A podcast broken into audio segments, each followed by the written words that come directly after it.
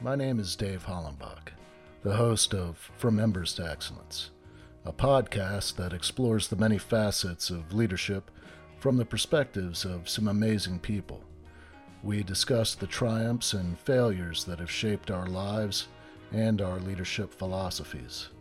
I've found that it isn't whether we fail that defines us, but when we do fail, how we respond. Leaders dust off the ashes and use their failures as fuel to work harder and as lessons to come back wiser and stronger, more resilient, more determined, and more committed to excellence. Today I'm speaking with Kelly Logan. She is the director of the Tallahassee and Panama City Florida Mind Health Center clinics. Mrs. Logan has practiced nursing for 19 years and worked as a heart transplant coordinator at the renowned Tampa General Hospital. She received her master's degree in anesthesia from the University of South Florida and has been a board certified nurse anesthetist for nine years. As a nurse anesthetist, Mrs. Logan worked for Moffitt Center, uh, Moffitt Cancer Center in Tampa, Florida, providing anesthesia to oncology patients. In 2014, Mrs. Logan relocated to Tallahassee, Florida, where she has provided a wide range of anesthetic services for Tallahassee Memorial Hospital, Capital Regional Medical Center, and Archbold Memorial Hospital in Thomasville, Georgia. Most recently, Mrs. Logan is the chief CRNA at a local pain clinic and has concentrated her anesthetic care to chronic pain patients. She is enthusiastic to combine her knowledge of chronic pain with psychiatric care at Florida Mind Health Center. The practice of anesthesia has prepared Mrs. Logan to provide a powerful and effective treatment for patients suffering from PTSD, anxiety, depression, and chronic pain with ketamine. Her extensive knowledge of ketamine, intravenous therapy, pharmacology, airway, and resuscitative management is paramount. Mrs. Logan's passion has always been to help her patients, and her empathetic nature provides a calming and safe environment for them. And I can speak from experience. I uh, have been uh, getting treatment um, for my PTSD, and that is why uh, this opportunity arose to to interview you, Kelly. I um, I, am extremely grateful to you and and Zohar for uh, providing such an amazing service. And I uh, I will have the website to the Florida Mind Health Center um, in the show notes, but it's also on the resources page of my website. So uh, for all those listening, um, make sure you check out uh, the website and um, let's get going. Kelly, thank you so much for uh, agreeing to have this conversation with me. And, and thank you so much for what you do. Thank you, Dave, for inviting me. Uh, you know me, I will talk to anyone who will listen. So if we, you know, can reach people and help more people, then I'm all for it. Awesome. Well, let's uh let's dig in to really what what started it all and we'll go all the way back to you know where were you born and raised and uh, what were some of your early life experiences that kind of shaped who you are? I became a nurse um, because I was born with congenital third nerve palsy. Um, I've had 26 surgeries as a child. Um, my last one was I, I, was 20 as an adult, um, both on my left eye and my right eye as well. Um, every year that I had surgery, I had a nurse anesthetist with me who took care of me every single time she retired shortly after I turned 16, um, and I had one more surgery to go. And she came in and actually sat with me in the recovery room and stayed with me because uh, she had been with me since I was a baby. And I will never forget, you know, how well she treated me and what such good care she took of me and it inspired me to want to do anesthesia as well. Um, from an early age, probably I can remember at least being four or five saying I wanted to be a nurse anesthetist, um, and that's pretty much how my path started into nursing. Wow. Well, where where were you born and raised at? So I was born and raised in Panama City. Um, so I'm from there, homegrown. I live in Tallahassee now. Um, we've lived. I went to nursing school in Gainesville And then I finished up my master's degree in Tampa, and then we relocated back to Tallahassee. So I'm happy to, you know, be able to help my hometown uh, as much as I can. Your your parents are still there in Panama City, right? My dad still lives in Callaway. Um, my dad actually is the Christmas house. Uh, a lot of you may know um, or have been there throughout the last 25 years. Uh, my parents, you know, decorated their house every single year. And even after my mom passed away, uh, my dad continued that tradition until Hurricane Michael. Uh, and then everything kind of got destroyed. But a lot of people know my dad and um, know his house. So, yeah. Talk a little bit about I'm sorry, you said congenital something palsy? Third nerve palsy. Mm-hmm. Third nerve palsy. And what what exactly is that? So that's the oculomotor nerve. So that is the nerve that controls your eyelid. Um, it controls movement of the eye as well as the pupil. Um, so that is pretty much every year I would have to have a surgery because I would outgrow the sling that they would put in to hold my eyelid up at the time until you know technology advanced and they were able to put in an adjustable sling. And so now it's kind of a minor surgery. It's not as big of a deal as it was when i was a child uh, to have it completely replaced about every year. Wow. Yeah that's it's gonna be pretty rough. hard. yeah. Um well walk me through really the this path that you're on now where I mean you're helping uh people with PTSD and and you know uh depression and um, I mean to utilize ketamine I mean this is a fairly new thing where you know it's being recognized as a valid treatment. And why why did it take so long? And and really how did you get into it so ketamine uh, was actually used in the 1950s as a horse tranquilizer. Uh, you'll hear that said a lot. Um, a lot of people have a lot of, you know, misconceptions regarding ketamine, and we'll, we'll definitely get into that. But ketamine is actually a pretty safe drug. Um, so in the 50s, it was used as a horse tranquilizer. And then when the Vietnam War came along, they were actually using it in the field to treat soldiers who were wounded. And what they found was these soldiers didn't feel pain, um, and they were able to treat them in the field appropriately with them being anesthetized. And after Vietnam War, in the 70s and 80s, they started using it to treat veterans for chronic pain. Well, and also quote unquote shell shock. You know, at the time we didn't know that it was PTSD. So there wasn't a name for it, so they called it shell shock. Uh, so what they found was their pain was getting better, but also their shell shock or PTSD was also improving. So that led to studies of okay, well, if this is helping their pain, well, what if we microdose ketamine? Would that also help depression, anxiety, and PTSD? And lo and behold, yes, it does. So how I got into this. Um, so I started working at a pain clinic about three years ago. Um, I left my job as a you know full-time hospital nurse anesthetist uh, so that I could work more part-time, also 1099, meaning I own my own business. Um, I make my own hours. So I decided to take a position at a pain clinic. Um, loved loved the pain patients, loved doing this sort of work. Uh, it also offered me better hours, a little more freedom. In the meantime, I decided I wanted to look into open up a ketamine clinic myself. Um, there are a lot of red tape. It's very difficult to open up a ketamine clinic. So I quickly got discouraged. However, kept taking courses, kept reading as much as I could about ketamine and learning as much as I could. And um, my now partner, Zohar, uh, opened the clinic here in Tallahassee. So he knew my partner at the pain clinic uh, and called him to ask him if he was interested in doing ketamine. And my partner was like, No, I'm not, but I do have the perfect person and somebody who is.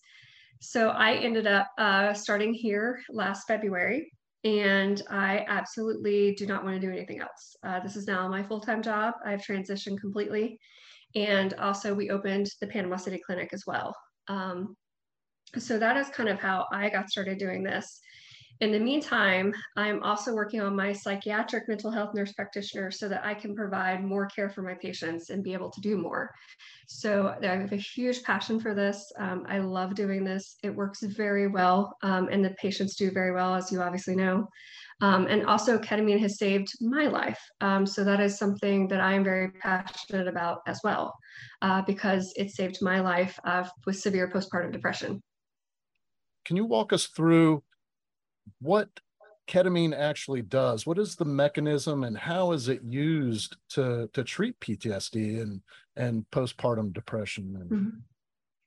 So, ketamine for PTSD, anxiety, depression, postpartum depression, OCD, bipolar disorder, um, it can treat all of those things. And when we do infusions for depression, uh, it is a 45 minute infusion. And then I keep you 15 to 20 minutes afterwards uh, to make sure that you're doing okay.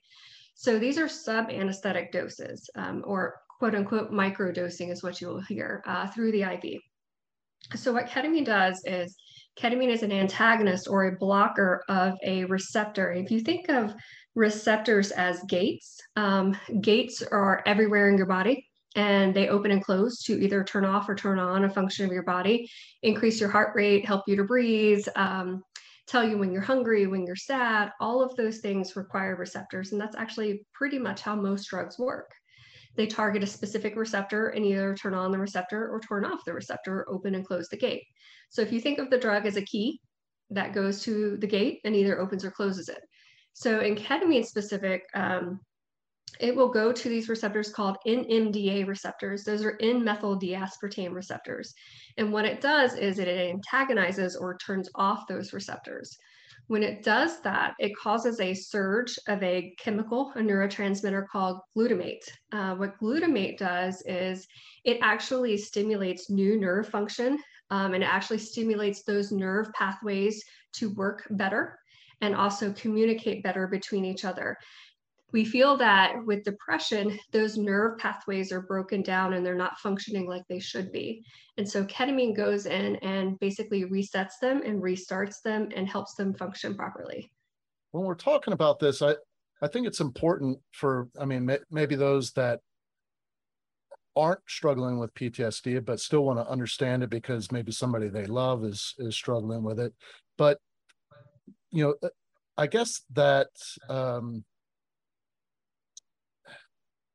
over well i guess from being traumatized you have these certain pathways so that whenever you're triggered it may not be like this dangerous event or it's just something similar that that triggers that pathway to open up and you're flooded with basically the the you are reacting as if you are being traumatized again is mm-hmm. that and so what ketamine does is it repairs those pathways or closes the pathway and allows your body to kind of rewire itself back to the way it should be. Is that correct. Okay. correct. Have they been using ketamine for this purpose all, all yes. along? Yes. Um, in the last probably five years it's become more and more accepted and definitely in the last two to three years um, more and more ketamine clinics are opening. Um, the data from Europe will be presented this year on ketamine, psilocybin, as well as MDMA. Uh, so psychedelics truly are the future of psychiatry. Um, and, and I see it as well. Uh, I see these patients go from horrific PTSD, horrific treatment resistant depression, who have tried everything, been on every med, tried TMS, um, ECT sometimes as well and they come in and they get ketamine and they're they're back to themselves. Um, that is one of the most rewarding things about doing this is watching a patient go from significant depression to where they can't even leave or get out of bed every day to hey i went to the grocery store today or i'm back at work. I mean it's such an unbelievable thing to watch. You've been doing this for several years now and uh, i'm your partner Zohar, hmm. he mainly operates out of the Gainesville clinic, right? Correct. And you are operating mostly in Tallahassee, but you also have the Panama City clinic that's open. And I, I guess you're actually installing another nurse anesthetist there. Yes. Uh, to manage that. So, yeah. So I, I'm really excited to see how your business grows and how many people you're able to help. because uh, as word gets out and people see the research or they're motivated to to dig into the research and see how well it's utilized i i would imagine uh, the people that you're able to help is going to increase astronomically when you're treating ptsd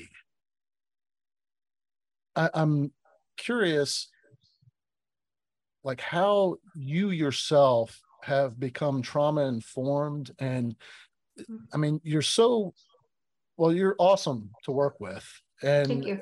and you're uh, you're obviously trauma informed like just the way that you talk with your patients and you're it's like it comes to you naturally but i would imagine there's some experience behind it that uh, allows you to function at such a high level and awareness. So, can you talk a little bit about that? Um, so, you know, before um, before I did ketamine myself, these would be very, very difficult subjects for me. Um, and now I can sit here and discuss this openly. Um, the biggest thing that I want patients to know and people to know is number one, it's okay to ask for help. Um, I don't want a patient to ever feel that they will get any judgment from me because that's absolutely not the case. Um, number two, uh, I ex- absolutely know what this is like. Um, I know what depression is like. I know what postpartum depression is like. And um, I do have some childhood trauma from obviously, you know, being different, uh, being picked on, being bullied. Um, those scars last, unfortunately and you know unresolved childhood trauma typically turns into high functioning anxiety and ptsd as an adult. So i definitely um, have researched a lot of that and read a lot of that because i also want to help myself not only my patients but i want to be able to help myself.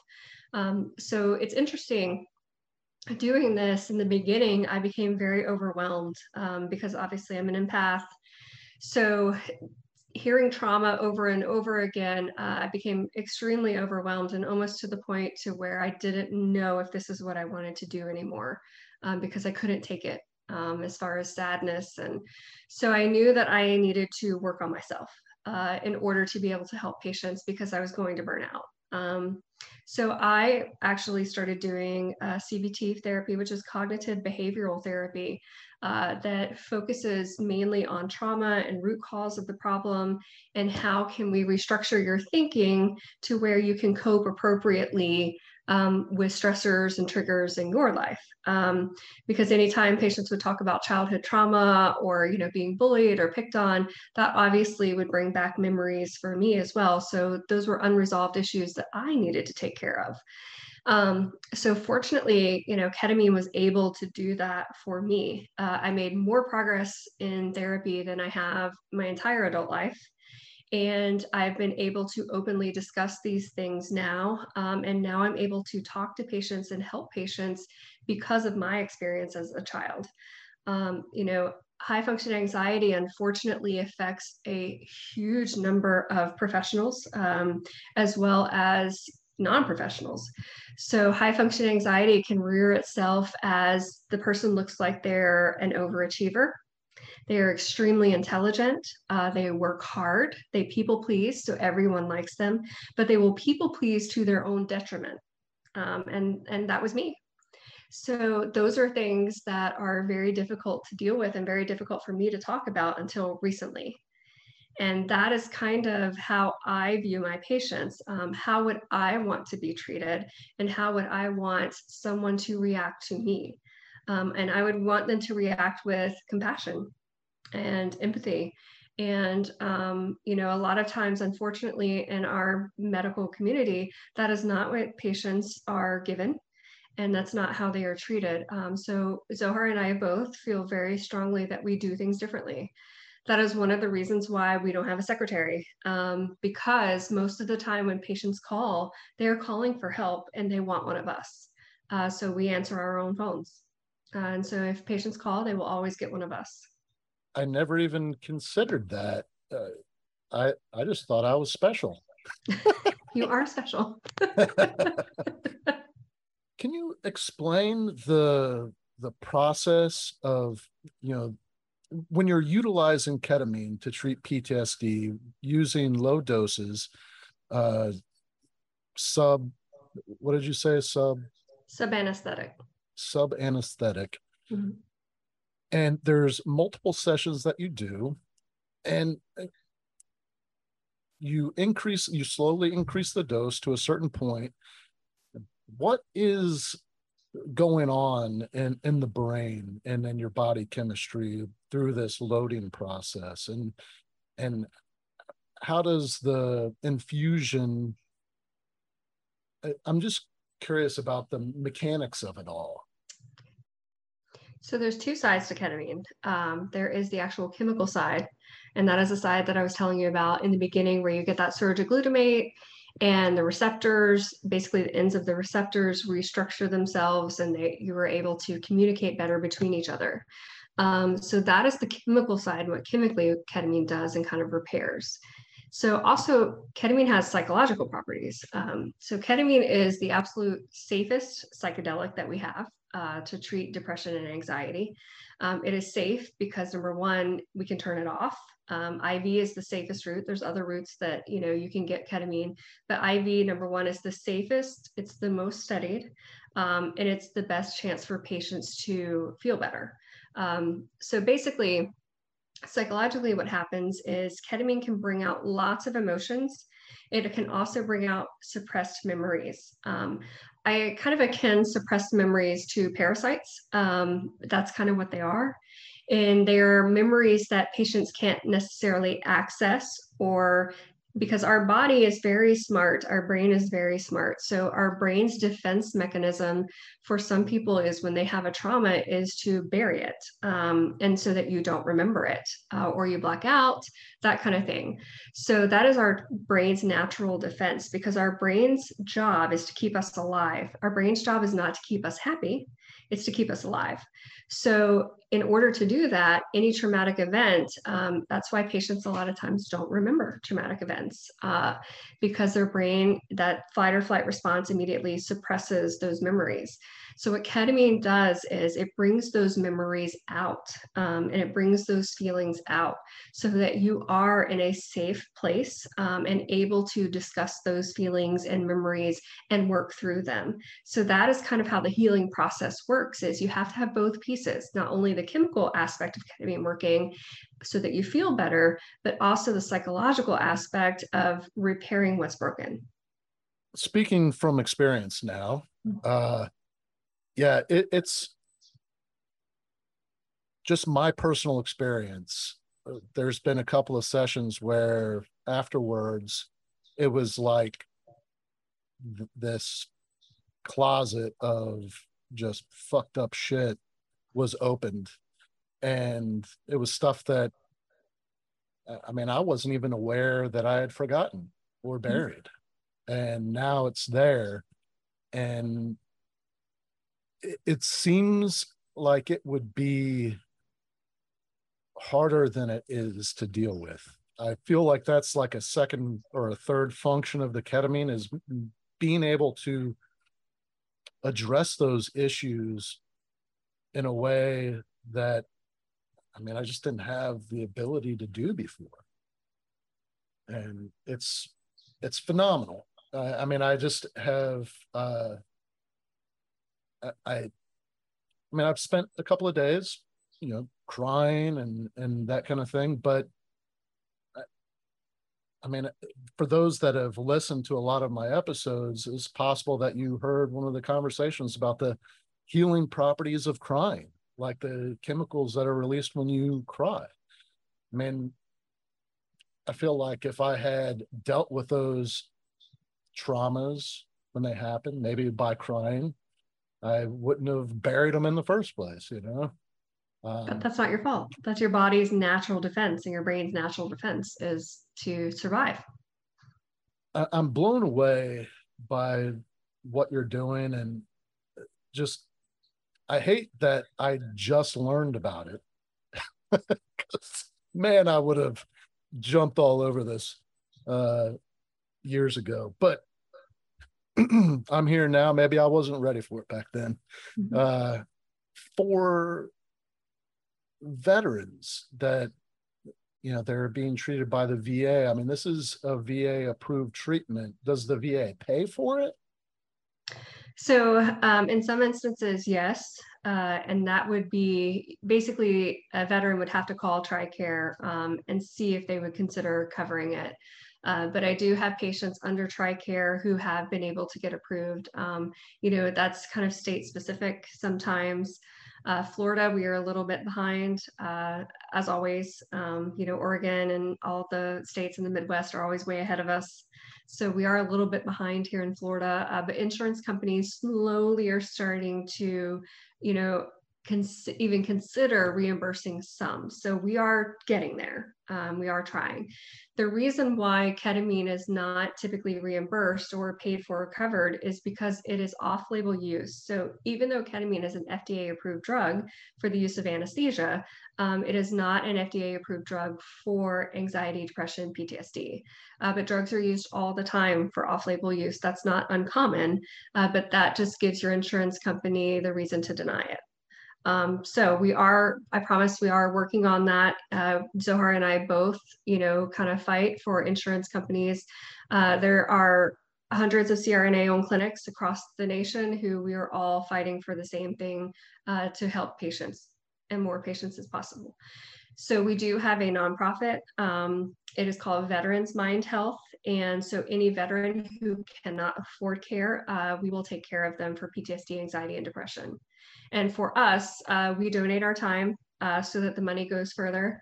Uh, we are taking donations, even if someone donates $50, that anything helps. Um, and so all of that money 100% goes to taking care of veterans.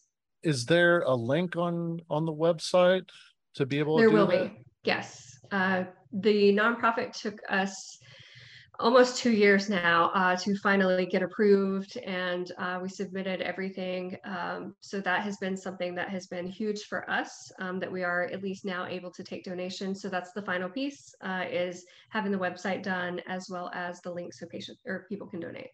Is there like an application process that a veteran yes. would need to yes. Uh, they would have to show financial need um, and they would also have to submit their dd14 so that we know that they are a veteran. Now, we've mentioned Zohar a couple of times. I plan on mm-hmm. having him on the show to interview him. But can you talk a little bit about him and and the role that he plays in in this uh, well the nonprofit and uh, the just the the clinic itself? So Zohar is the founder for Florida Mind Health. Um, he is the mastermind behind all of this. Um, he has been doing this for several years now, and he is also the one that trained me um, and made me the provider that I am, and, and basically helped me in order to, be able to do ketamine. This is completely different than anesthesia, uh, and it was something that I had to learn uh, how to do. You know, you can read in a book all you want, but you know the book doesn't really help you in real life experiences. You know how to help patients with ketamine. So I was very fortunate and trained well, and he trained me very well. And um, now, you know, we have three clinics.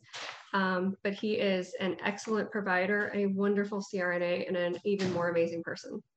When when we were first establishing care and all that, uh, you outlined the the loading process was going to be six to eight infusions, and and the doses go up it increases to a point where you find the therapeutic dose.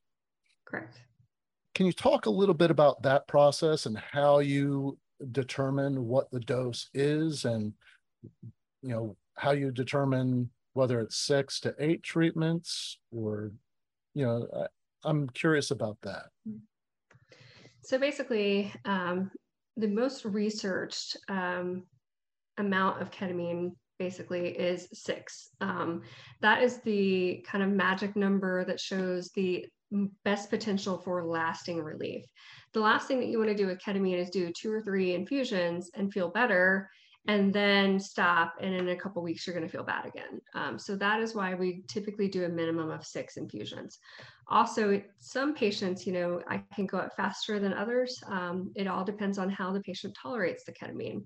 So ketamine does have some bad side effects, and we can talk about that in just a second. But six infusions is the best chance to get lasting relief. Um, and by lasting, I mean two to three months before you have to come back for a booster infusion. What happens is when we get to treatment six is I typically will evaluate the patient, see how they're doing. Uh, we will do PHQ scores, which is for depression, and GAD-7 scores, which is for anxiety. So we do both of those scores and compare those scores to the beginning, and also how the patient verbally tells me that they're doing. Um, and if they aren't quite where we need to be, then we will go ahead and do eight. Or if they are just starting to feel better, um, I don't want a patient who is just starting to feel better, you know, feel bad again in a week. So we will go ahead and do two more. I will tell you most patients who have severe uh, long-term PTSD or treatment-resistant depression typically take eight. And then after that, um, we go to maintenance. Um, maintenance for the average patient is every about two to three months. They will come back and do one infusion. Um, I do have some patients who may come monthly. It's usually my younger patients with higher metabolisms. Um, and then I have patients who can go four or five months, um, but the average patient's about every two to three months. And is that because the ketamine like is stored in your body or?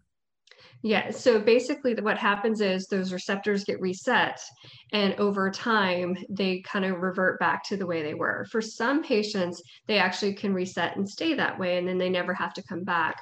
Um, but that's not typically what we see. Typically, patients have to come back for booster infusions because eventually the ketamine wears off. Let's talk a little bit about the side effects and and how you manage those. So bad side effects of ketamine are increased blood pressure, increased heart rate. Uh, so patients are monitored continuously throughout the infusion. Uh, the blood pressure is monitored as well as um, pulse ox, EKG. So I know at all times what the heart rate is, what the blood pressure is, and as far as you know the other bad side effects psychologically hallucinating and dissociating. So those are typically the two that patients don't like. Um, so hallucinations, you know, you can see people, um, you can see different things, um, you can see distorted things, colors, um, also dissociating. So dissociating is the one that's typically the most difficult for people, um, especially people who are very type A, high functioning, kind of control freaks you know, dissociating can be very difficult um, because you feel like you're not in your body. And that's such a strange feeling. So that is why we gradually have to go up on the dose because what we do is we start off on a lower dose. And I want patients to gradually feel that feeling before they completely dissociate. The reason why we want to get to that part is because that's where patients can actually meditate and work through things that are going on with them. So as we progress in dose, that gets more and more intense, um, but they get easier to handle um, with each subsequent infusion. And also, um, you learn how to tolerate ketamine better, and you kind of know what that feeling is before we get there, and it's so strong. If that makes sense. Yeah. Well. Um, you can also have some nausea. I, I do treat nausea. Um, I have several different anti-nausea medications. Um, sometimes with patients, they can be dehydrated, so we've had to give fluids. Also, uh, you can have a mild headache and, and, basically feel a little drunk for about an hour afterwards. Uh, the headache typically doesn't last long. It's usually a very annoying headache, um, which Tylenol, ibuprofen, caffeine can take care of, and also make sure that you're staying hydrated. Uh, but we treat all of those symptoms as best we can, but they are very short lived. You recommend that when you were going through the ketamine therapy, you're also getting some form of psychotherapy. Absolutely. Ketamine can bring out lots of emotions, like we just talked about, um, lots of past events that could have happened that you obviously don't remember. They were suppressed and now they are coming out. Um, I am not a trained therapist, nor do I want to be. Although I will talk to patients, absolutely. Um, I will always be here. You know, if patients are suicidal, anything like that, I'm always here to talk to them. My phone is always on. However, it is important for patients to talk about those things and process them because those are the patients who I typically see that struggle. Are patients who do ketamine and they feel better, but they don't work on the underlying issues. And so it's almost like a negative vicious cycle of I feel better now, but I didn't work on anything. And six months later, I'm back in the same spot that I was uh, because I didn't work on my coping. That is the common theme that I see with patients is their lack of coping mechanisms. Kelly, I got to thank you so much for taking the time to talk with me and, and share what you've been doing and, and uh, just really how many people out there could actually use this therapy to, to help themselves. So thank you so much. You're welcome. Thank you for listening to this episode of From Embers to Excellence. Please like and subscribe to my YouTube channel. Follow me on your favorite podcast platform and visit hollenbachleadership.com for additional content. My goal is and always will be to add value to as many people as possible. So if I can be of any assistance to you or someone you know, please connect with me via email or on one of my social media accounts, linked on the homepage of my website. Remember, our failures don't define us unless we let them, and the only true measure of a leader is the success of their team.